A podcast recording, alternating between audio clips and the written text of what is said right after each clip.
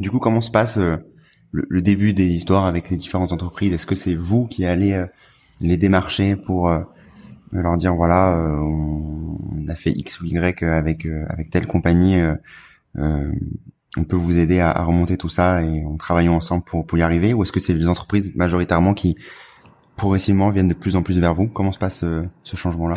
Nous, ce qu'on a appris avec le temps, c'est que quand on va vers une entreprise qui est pas prête pour changer, il se passe rien. C'est un peu comme quelqu'un qui veut euh, faire faire de la gym ou un, fitness qui veut aller euh, qui veut aller embaucher des gens.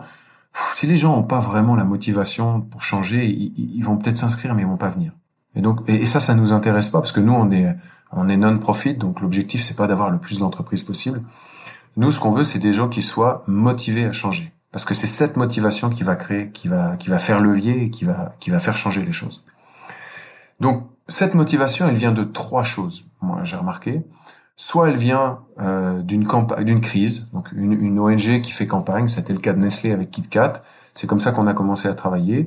Euh, ils sont ils sont challengés dans leur statu quo par par une ONG qui leur qui leur met la réalité en face et leur dit ça ça va pas. Vous devez changer. Et là ils se disent ouais mais comment on change? Et, ça c'est un premier cas de figure qui amène les entreprises à changer.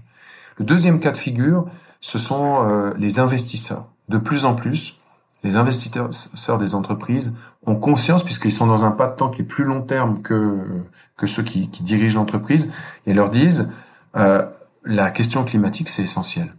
Qu'est-ce que vous faites par rapport à ça? Et je vous demande pas euh, dans le dans l'année prochaine ou dans les deux ans, mais à, à 30 ans, si vous faites rien, vous êtes un modèle qui détruit le climat, la biodiversité, donc vous êtes en train de scier la branche sur laquelle vous êtes assis. Qu'est-ce, quel est votre plan?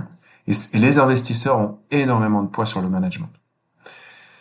Et le troisième porte d'entrée, c'est un CEO, un, leader d'entreprise ou, même quelqu'un qui est responsable d'un département, qui est convaincu qu'il faut faire, il, veut faire les choses différemment de, de, de, la manière dont elles ont été faites en, euh, précédemment.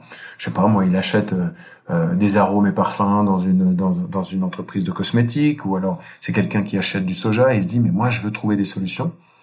Euh, et, la motivation de cette personne va faire qu'elle va chercher des outils, des gens, des partenaires pour pour mettre mettre son ambition en, en, pour réaliser son ambition. Et là, et là, c'est la, la, la, troisième manière dont on est contacté. Nous, on va jamais faire du démarchage. On va plutôt attendre que des gens motivés viennent nous chercher. Et la motivation vient d'une de ces trois sources.